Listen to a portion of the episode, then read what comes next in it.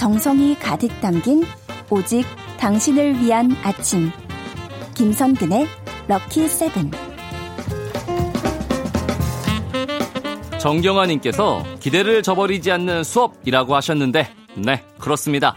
뭘 기대하든, 뭘 상상하든 그 이상 반조원의 들리는 역사. 한국사 강사 반주원 선생님 어서 오세요. 네, 안녕하세요. 네, 정말 이상적인 한국사 수업이다. 저는 그렇게 생각하고 있습니다. 이상한 수업이 아니어서 참 다행이다. 그러게요. 저는 그렇게 생각하고 있습니다. 아이고, 어쩜 이렇게 말씀을 잘 하시는지. 예쁘고 네. 잘생긴 사람들이 원래 말을 잘하나 봐요. 저도 그렇고, 아, 우리 선생님도 그렇고, 네. 네. 말을 잘하는 거죠. 여러분 감사합니다.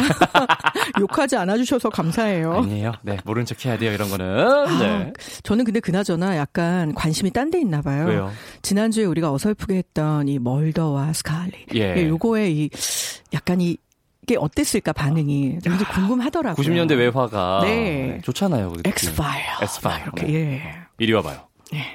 알버트. 그건 자, 오늘의 주제 같아요. 시작해 네, 그건 아닌 볼까요? 것 같아요. 네. 뭘까요, 오늘은? 자, 오늘의 주제는요. 아침에 뭐 드시고 나오셨어요? 아침에는 아침 공기? 아, 그렇죠. 네. 아침에 신선한 공기. 네, 빈속입니다. 그리고 네. 만약 무언가를 먹은 사람이 있다면 글쎄 몇몇 사람을 제외하고는 고기는 아닐 거고 아마도 쌀, 어, 밥을 그렇죠? 드셨겠죠. 아니면 네. 밀, 빵이겠죠. 빵이겠죠. 네. 자, 그 이야기 해드릴게요. 아침 식사 얘기요? 아니요, 바로 쌀로 만든 음식 그리고 빵으로 만든 아. 음식. 예, 요거에 대한 이야기를 해드릴 텐데요. 네. 자, 이게 사실 쌀하고 빵 그러면 일단 주식이잖아요. 그쵸. 근데 이제 우리나라의 주식과 또 다른 나라의 주식이 음. 조금 차이가 나긴 하죠. 네, 그렇습니다. 네. 근데 그러면 또 궁금한 게 한반도에서 발견된 뭐 가장 오래된 쌀 뭐 이런 거 혹시 있어요? 있지요. 있어요. 네. 발견이 됐는데 뭔들 없겠습니까? 그러니까요. 자, 한반도에서 가장 오래전에 발견된 쌀은요. 충청북도 청원에서 발견이 됐습니다. 아, 네. 소로리 벽시인데요. 소로리. 네, 얘가 현재 지금 밝혀진 걸로만 따지면 나이가 만 5천 살입니다.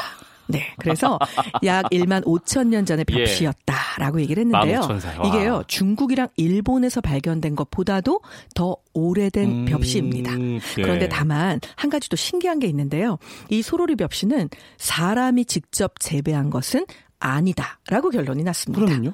자, 근데 이걸 어떻게 알았을지가 예. 더 궁금하지 않으세요? 그러니까요. 이게 정말 신기한데요. 사람이 재배한 벽시는요. 예. 사람이 언젠가 이걸 잘라서 추수를 해줄 거니까. 네. 그래서 벼의 줄기 부분하고 열매 부분이 그렇게 똑 떨어져서 자연적으로 이렇게 그 나달이 분리가 예. 되진 않는다고 합니다. 아. 그런데 야생종으로 그냥 이렇게 들판에 있었던 예, 애들은요. 예, 예. 이게 자동으로 익으면 똑 떨어져 분리가 되는 구조라고 해요. 야, 자연의 예, 신비네요. 정말 진짜. 신비죠. 예. 그래서 이 소로리 벽시를 연구를 현재도 하고 있는 중인데요. 현재까지 연구한 걸로는 요거는 사람이 심어서 재배한 건 아닌 것 같고 아. 자연 상태에 있는 게 아니었겠느냐 이렇게 얘기를 하고 있고요. 한반도에서 최초로 그러면 재배가 된 네, 벽, 요 네. 궁금하시죠? 네네네. 요거는 가와지 벽시입니다. 가와지. 네. 이 가와지 벽시는요, 1991년 경기도 고향 신도시를 개발하는 과정에서 저는 이게 더 신기해요. 아니, 신도시를 만들려고 이제 고향 땅을 판 거예요. 예. 요 벽시 몇 개 나왔는지 아세요? 몇 개 나왔는데? 12개 나왔어요. 꼴랑. 근데 문제는 이 쌀 여 두 토를 예. 발견을 한 거잖아요. 어떻게 찾았대요? 그러니까 이걸 그 지층 속에 쌀이 요 모양 요대로 묻혀 있을 때 그거의 가치를 알아봐 준그 분들도 너무 대단하다는 생각이 들고 예. 그리고 또 무려 이 기간이 5,730년쯤 전이 아니겠느냐 이렇게 이제 현재 추정하고 다 있거든요. 몇천 년 전에 계신 분들이라. 그러니까 요렇게 본다면 이제 아까 말씀드린 것처럼 요게 열매 부분하고 줄기 부분이 똑 떨어지는 구조로 되어 있냐 아니냐를 판단했더니 요건 사람이 재배한 것 같다. 아, 요거는 잘안 떨어지더라. 요렇게 되었던 거죠. 예, 어, 되게 신기하네요. 너무 신기하죠. 네, 포크레인으로 땅을 팠는데 웬 쌀이 있어? 이런 느낌인 그러니까요. 거잖아요. 맞습니다. 네, 오. 근데 이렇게 우리가 이제 쌀이 주식이니까 쌀로 밥 네. 지어 먹을 때 숟가락으로 우리는 먹잖아요. 그렇죠. 그러면 그 숟가락도 되게 오래됐겠네요. 재배한 게 5천 년 전이면. 이게 이제 문제인데요. 아니요? 숟가락이 존재했던 것은 대단히 오래됐는데 예. 숟가락을 보편적으로 일반인들이 마구 썼던 건 그리 오래되지 않았습니다. 아? 신기하시죠? 예. 당연히 숟가락 썼을 거라고 생각하잖아요. 네. 자, 그러면 일단 예전에 예. 숟가락을 일반적으로 쓰지 않았던 너무나 슬픈 이유 뭐 때문일까요? 혹시 막 쌀이 비싸서 못 먹고 그런 건 아니겠죠? 비슷한데요. 예. 보통 사실 쌀은 이게 이제 우리가 생각할 때 쌀이 우리의 주식이다라고 하니까 막 조상님들이 엄청 막 쌀밥만 이렇게 드셨을 거라고 생각하잖아요. 예전부터. 우리가 생각하는 그런 밥이 아닙니다. 이 쌀이라는 아. 건 대단히 귀한 작물이고요. 예. 그리고 이 쌀이 그렇게 풍족하게 재배가 된게 음. 얼마 되지 않아요. 네네. 정확히 얘기하면 모내기라고 하는 것을 이양법이라고 부르거든요. 예. 요게 우리나라에 이제 일반화되면서 쌀의 생산량이 확 한번 늘어나게 됩니다. 그때 전까지는요. 일반적으로 우리가 생각하는 곡식들을 보통은 쪄서 그러니까 이게 밥을 만드는 게 아. 아니라 그냥 쪄서 꾸덕꾸덕한 상태로 떼어 먹거나 그러니까 이거는 사실 숟가락으로 떼려면 더 힘든 거 아시죠? 그쵸. 그럼 숟가락은. 용도가 뭘까요? 뭐, 뭐예요? 국물은 도저히 손가락으로 떠먹을 수가 없잖아요. 국을. 결국은 누군가가 고기라도 좀 들어간 국을 느긋하게 밥상에 음. 올려놓고 먹는다는 얘기는 살만하다는 좀 얘기죠. 살만하다 그런 거네요. 그래서 일반인들은 의외로 사실 고려 시대까지만 해도 숟가락을 1인당 모두 다 가지고 이렇게 살지 못했다라는 기록들도 보여지거든요. 실제로 문영왕릉에서 발견된 이 백제 시대 숟가락이 있습니다. 청동 숟가락인데요. 예. 일단 청동인데 손잡이 부분이 엄청나게 불룩해서 만약에 이걸 들고 정말 뭘 떠먹는다. 와, 요거 요거 요거 천하장사 씨름 대회 1등한 사람 오, 가능합니다. 예. 네, 그래서 쓰기가 너무 불편하고요. 네네. 또 우리가 알고 있는 이제 4세기 무렵에 부산에서 만들어진 젓가락이 이제 4세기 때 부산에서 발견이 예, 예. 돼요. 길이가 30cm예요. 그러면 30cm짜리 젓가락으로 뭘, 뭘 해야 돼요? 그러니까 이게 내가 집어서 남을 먹여주면 모를까. 그러니까 예능에서나 볼 만한 그쵸? 건데요. 네. 자 그렇다면 이런 물건들 결국은 왜 만든 걸까요? 그냥 전시해 놓고 이렇게 맞습니다. 멋져 보이라고 네? 그렇죠. 그러니까 나는 너희하고는 달라. 아. 난 럭셔리해. 나는 권위가 있어. 나는 이런 것도 쓰고 있지. 요런 거 있죠. 아. 그래서 일종의 과시 소비이기도 하고 내 권세 앞에 너희는 무릎을 꿇어라. 아. 요런 뭔가 웅장함 이런 것들을 강조하기 위한 부분이었다고 생각이 되는 네. 거죠. 아니 조사님들이 당연히 뭐 쌀밥 드시고 하셨, 하셨을 줄 알았는데 그런 건 또 아니셨나 봐요, 그죠? 그렇죠. 네. 그래서 일반 백성들이 쌀을 그래도 좀 아, 이거 진짜 나의 주식이야라고 할 정도가 되려면 조선 중기를 넘어가야 되지 않냐. 아이고. 많은 학자들이 그렇게 이야기를 합니다. 여기까지 오는군요. 네. 근데 쌀 벼하면은 또 생각나는 게 그 50원짜리 그렇죠. 뒷면에 네. 네, 전 한, 한참 동안 그게 볼인 줄 알았거든요. 아 정말요? 네. 네. 아니더라고요. 뭐 어차피 쌀하고 보리는 약간 그쵸 이게 대체제인 것이죠. 예. 근데 아니더라고요. 자, 네. 우리 이 50원짜리 동전 뒤에 있는 이 벼가요. 우리 역사상 굉장히 중요한 역할을 한 벼입니다. 어, 혹시 막 그 예전에 마- 말씀해 주신 그건가요? 첩 재배한 그 아니지요. 아니에요? 뭘까요? 이 벼는요. 이름이 딱 품종의 이름이 정해져 있습니다. 혹시 예. 통 일벼라고 들어보셨나요? 아, 예, 예, 예. 자, 이 네. 통일벼는요, 우리한테는 굉장히 중요한 의미가 있습니다. 자, 먼저 쌀의 생산량 일제강점기 때 정말 꾸준하게 늘어납니다. 음. 하지만 그 늘어난 양보다 수탈량이 더 많이 아주 늘어나서요. 그렇죠. 네. 일제강점기 때 우리나라 사람들이 배를 고른 일은 훨씬 더 많아진 거 아시죠? 네. 그래서 정말 굶어서 죽어가는 사람이 이렇게 생산량이 늘어났는데도 생겨납니다. 예. 자, 그런데 이제 그 이후에 우리나라를 대표하는 육종학자, 그러니까 이런 씨앗에 네. 대해서 연구하는 허문회라고 하는 이 서울대학교 교수님이 계신데요. 이분이 필리핀에 있는 국제 미작, 그러니까 쌀을 재배하는 네. 거죠. 그 연구소에서 새로운 벼 품종 개발에 나서게 됩니다. 이게 굉장히 많은 우여곡절을 거치게 되는데요. 결론만 얘기하자면 거기서 이분이 결국 통일벼를 만드는데 성공을 성공하시죠. 합니다. 그런데 이 통일벼는요, 어마어마합니다. 이게 평균 생산량이 보통 우리가 얘기할 때 500kg 이상이 늘어났다라고 얘기를 하는데요. 음. 이게 나중에 1975년 통일벼가 보급되고 5년 만에 국가가 목표로 했던 식량 자금량이 있거든요. 예. 그걸 실제로 우리가 달성을 해버립니다. 5년 만에요? 네, 그래서 이 통일벼가 나오고 나서 비로소 한국은 쌀을 자급자족할 수 있는 국가가 되는 거죠. 야. 결국은 우리가 앞서서 이야기했던 전근대 사회에 그래도 백성들의 배를 불려줬던 것이 모내기법의 등장이라면 예. 지금 보는 근대 초엽에 그리고 이제 우리나라 산업화 초창기에 우리의 배를 불려줬던 건 바로 이 통일벼의 등장이었던 거죠. 네. 야, 참 고마운 벼네요. 그렇죠. 네. 네. 통일벼. 통일벼, 벼, 벼. 우리의 주식인 쌀 얘기 들어봤고요. 노래 한 곡 듣고 와서 이제 빵으로 넘어가 네. 보겠습니다. K-윌이 부릅니다. 말해 뭐해. 음악이 좋은 방송 KBS 이라디오 김선근의 럭키세븐 반주원의 들리는 역사 함께하고 계십니다.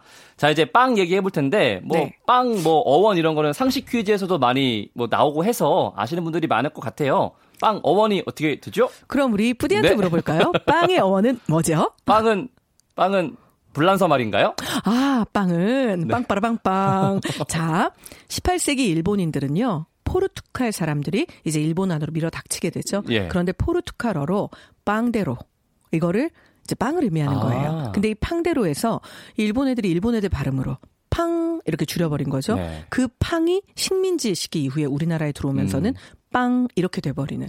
그러니까 이게 사실 일본에 의해서 외국말의 발음이 이렇게 와전이 돼서 많죠. 예 정말 많죠. 예. 제가 얼마 전에도 한번 말씀드렸는데요. 와이셔츠 이게 왜 와이셔츠인지 참 궁금해하시잖아요. 음. 네. 근데 그게 화이트 셔츠. 그렇죠. 예, 그걸 이제 일본 분들이 듣고 어 와이셔츠 이렇게 와이셔츠, 듣고 와이셔츠 예, 그게 우리나라에 하셨겠죠. 와서 네. 진짜로 와이셔츠가 된 거죠. 네. 그것처럼 이 팡데로가 팡이 됐다가 결국 빵이 되게 되는데요. 자, 19세기에 선교사들이 한반도를 찾으면서 유럽 출신 카톨릭 신부의 가방에도 이제 이 빵들이 음. 막 들어서 우리 일상생활 속으로 들어오기 시작을 한 거죠. 네. 그러면 이제 빵은 해외에서 들어온 거니까 네. 네. 그거를 맛본 조상님들의 기록이 있을 거 아니에요. 아, 있습니다. 세상에 이런 음식이 있나? 자, 요거는 제가 우리 뿌디랑 청취자님들에게도 퀴즈를 한번 내드릴까 예. 싶어요. 자, 지금 요건요. 한반도에서 맛본 건 아닙니다. 아, 네네. 이 글을 쓴 사람이 이이명이라는 사람인데요. 연행사라고 해서 이제 사신들이 베이징으로 출장을 갈 때그 아. 사람들과 함께 보조를 맞춰서 출장을 간 거죠. 쉽게 예. 얘기하면. 그리고 이 사람이 1720년에 바로 본인이 그 베이징에서 맛본 어떤 것에 대해서 기록을 남겼습니다. 네. 자, 물론 오늘 빵 이야기니까 당연히 이건 아, 서양 빵이- 떡이라고 돼 있지만 빵이겠죠. 빵이겠죠. 예. 이 기록을 듣고 이 빵이 무슨 빵인지 한번 맞춰보도록 할까요? 아, 예. 서양인들이 나를 다른 방으로 맞아들여 앉도록 했다. 그리고 서양 떡 30개를 내왔다. 네. 그 모양은 밀가루에 참기름과 꿀을 넣고 반죽해서 직사각형으로 직사각형으로, 직사각형으로. 큼직하게 썰어 기름에 지진 조선의 과자와 비슷했는데 음. 부드러웠고 달았고 입에 들어가자마자 녹았으니 아. 참으로 귀한 맛이다. 이걸 뭘로 만들었냐라고 묻자 사탕, 계란, 그러니까 사탕이라는 건 설탕이죠. 네. 계란 그리고 밀가루로 만든다라고 했다. 자 그렇다면 이 빵은 무슨 빵이었을까요? 뭐 알겠네요. 네. 직사각형에 네. 부드럽고 입에 들어가서 녹는 거는 네, 카스테라. 아, 맞습니다. 카스테라죠. 지금 우리 청취자님들은 어 나도 카스테라 맞췄는데 하실 네. 텐데요. 오늘은 맞췄다는 기쁨만 선물로 드릴게요. 축하드려요. 카스테라입니다. 네. 자, 바로 이 사람이 맛보니 카스테라. 요 카스테라는 동아시아에 소개될 때 보통 일반적인 나라에서는 아까 말했던 포르투갈의 무역선을 타고 카스테라가 들어왔다. 음. 이렇게 돼 있거든요. 예, 예. 사실 일본 사람들도 이 카스테라 빵이 마치 일본 빵인 양 대단히 특산물로 여러 지역에서 팔고 있잖아요. 네네. 그게 이제 포르투갈에서 들어온 것이 일본 땅에서 정착이 되면서 음. 본인들만의 좀 더 달짝지근하고 이런 것들이 가미가 돼서 오늘날의 그런 일본식 카스테라가 됐다라고 이야기를 합니다. 현주화가 잘 이루어진 거군요. 그렇죠. 카스테라가. 맞습니다. 네. 그리고 이제 1882년에 이모군란 이후에 쫓겨났던 일본군이 다시 이제 83년에 우리나라 서울로 대거 이주를 해서 들어오거든요. 네. 근데 이 사람들이 서양 떡이라고 말하는 이 빵을 우리나라 일반인들한테도 사실 또 널리 보급을 했던 그런 음. 역사적인 기원들이 있죠. 네.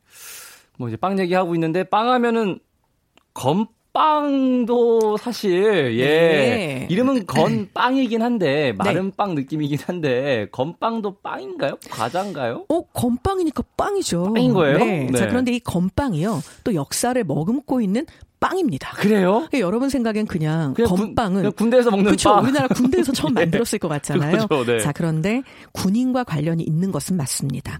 사실 아직까지도 우리나라 군대에서 건빵 문화가 이렇게까지 오랫동안 지속되는 가장 큰 이유는 군대에 다녀오신 분의 입장에서 뭔것 같으세요? 건빵이 좀 싸서요.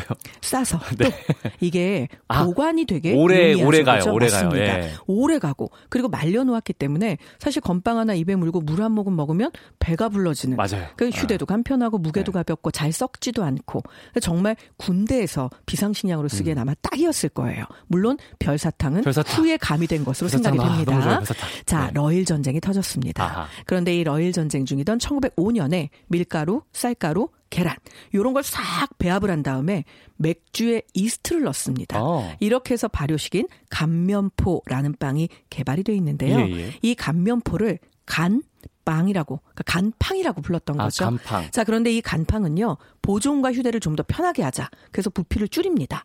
그러니까 이게 결국은 비스켓처럼 작아진 거죠. 네. 거기에다가 이게 일반 빵처럼 공기 구멍이 없으면 이게 이제 굽다가 뻥 터져버리는 예, 거죠. 예. 그래서 공기구멍을 두 개 뚫게 개. 된 거예요. 아. 그럼 이제 모양이 지금 우리가 알고 있는 바로 그게 되는 거죠. 건빵이 되네요. 결국은 간팡에서 굽는 방식은 비스켓하고 비슷하지만 정말 빵인데 너무 빳빳하게 말라 있네. 그래서 원래는 간팡이었는데 이게 건빵이 되어버린 거죠. 아. 음. 그래서 이 아이는 원래 간면포가 간팡이 되었다가 네. 건빵이 된 굉장히 역사가 긴 빵입니다. 우리나라 군인들의 애환을 뭐 그대로 안고 있다고 해도 과언이 아닌데요. 자, 그러면 여기서 이제 제가 거꾸로 퀴즈를 한번 해보도록 할까요? 네. 우리가. 한동안 퀴즈. 다짜고짜 퀴즈한테 예. 너무 소홀했어요. 아, 그죠? 이제 소리도 될 것 같은데요. 자, 오늘은 이제 어쨌거나 빵에 대한 얘기니까 예. 각 나라를 대표하는 빵들이 있잖아요. 그 빵에 대한 퀴즈를 좀 내드릴까 예. 합니다. 자, 프랑스를 대표하는 빵입니다. 이 빵은요, 음. 밀가루, 소금, 물, 이스트 딱 네 개만 들어가야 됩니다. 네. 어, 뭐, 딴 것도 넣으면 안 돼. 안 됩니다. 안 돼요? 다른 걸 넣으면요, 입빵이라고 부르면 안 됩니다. 그래서 실제로요, 프랑스에서는 이게 법에 따라서 기본 재료가 정해져 있어서요. 아, 법이 있어요? 네. 만약 이 외의 자료를 넣잖아요. 네. 그러면 입빵의 이름을 이걸로 부르면 안 된다고 합니다. 요. 그래서 오로지 이걸로 만든 것만 입빵. 예. 만약에 여기에 잼이나 뭐 아니면 우리가 알고 있는 크림 이런 게 들어가면 그건 과자류로 분리가 된다고 해요. 신기하네요. 이 빵의 이름 뭔지 궁금하시죠? 바게트 아니에요? 아, 이렇게 일찍 맞춰버리면 어, 바게트가 너무 서운한데. 네, 이 바게트는요. 아, 죄송합니다. 네. 그러게요. 바게트 빵에 김 빠졌어요. 예, 예. 네, 바게트의 기원은 사실 여러 가지가 있어서 네. 하나로 추정할 수는 없는데요. 그 중에 좀 재미있는 거 두 가지를 들려드리면 나폴레옹이 만들었다. 이런 얘기가 나폴레옹이요? 있습니다. 왜냐하면 나폴레옹이 병사들이 전쟁을 할 때 주머니에 그냥 푹 찔러 넣고 아. 다니면서 조금씩 허기를 이렇게 때우고 점심시간, 저녁시간 따로 주지 않고 요렇게 하려고 주머니에 들어가는 야. 예, 길고 뾰족한 기술시키려고. 예, 만들었다. 네. 이런 설도 있고요. 그래도 굶기는 것보단 낫잖아요. 네, 그렇죠. 그리고 또 하나는 이게 제빵업자들의 근무 시간을 프랑스가 예. 노동자의 권익 보호를 위해서 한정을 시켜버렸다고 합니다. 아. 그래서 새벽 4시까지는 일을 못하게. 아. 근데 이제 새벽에 손님들이 오잖아요. 네. 그럼 빵을 그 전에 만들어 놓으면 다들 식어서 안 사갈 거고. 예, 예. 그럼 새벽 4시에 부랴부랴 나와서 이걸 굽기 시작을 하면 둥그런 빵은 잘 익질 않는 거죠. 음. 그래서 가늘고 길게 가늘고 길게 길게. 그러다 바게트가 됐다. 아. 이런 설도 있다고 하는데요. 설은 설일 뿐이죠. 네. 자, 실제로 프랑스 사람들은요. 1900년대까지만 해도 하루에 한 명이 바게트 정말 우리나라 팔뚝만한 그 긴 바게트 예? 엄청 큰 거. 그걸 1인당 3개 이상씩 먹었다고 합니다. 네, 지금은 그 양이 많이 줄었다고 예. 하고요. 그러면 요건 뭘까요? 뭐가요? 프랑스에는 바게트가 있죠. 예. 영국에는 이것이 있습니다. 영국의 자, 영국. 애프터눈 티 세트 이런 얘기 많이 들어보셨죠? 예. 그래서 밀크티, 홍차 이런 거하고 같이 먹으면 너무 맛있는데요. 네. 그냥 이것만 먹으면 좀 밀가루스러워요, 우리 기준으로는. 그래서 잼을 곁들이게 되는 거죠. 이 빵의 이름은 두 글자고요. 네. 귀리와 버터밀크까지 넣어서 아주 두툼하게 뭐지? 구워냈습니다. 네. 단맛 또는 짠맛이 살짝 느껴지는 이 빵은 스 스 스콘. 맞습니다. 아, 야, 진짜 어렵네요. 네. 영국을 대표하는 와, 빵 휴. 스콘이었죠. 네, 와. 스콘. 자, 그럼 오늘의 마지막 퀴즈예요. 네. 뉴욕에는 이 빵인데. 뉴, 뉴욕이요? 네, 요거에다가 이렇게 반 딱 갈라가지고 막 치즈도 발라 먹고 요즘엔 베이컨도 껴 먹는데요. 네. 이 빵이 재밌는 게 얘는 삶아서 구운 겁니다. 그래서 잘라보면 안쪽이 아주 조밀하면서 이게 정말 육덕 져서 진짜 이- 똑같습니다. 네. 이빵 뭘까요? 뭐예요? 치아바타? 아, 너무 많이 갔어요. 그거는 지중해 쪽에 가서 예. 올리브유를 구워야 되고요. 바로 베이글입니다. 아, 베이글. 뉴욕을 대표하는 빵 베이글을 끝으로 저의 오늘 빵빵한 빵 얘기는 마무리하도록 하겠습니다. 네. 마지막에 너무 힘드네요. 네. 네. 쌀과 빵에 대해서 간략하게 웃어볼 예정이었는데 되게 네. 많이 웃어봤습니다. 네. 자, 들리는 역사 코너만 다시 듣기 가능합니다. 검색창이나 팟캐스트에서 김성근의 럭키세븐 검색해 보세요. 선생님, 이만 보내드릴게요. 안녕히 가세요. 네, 다음 주에 만나요.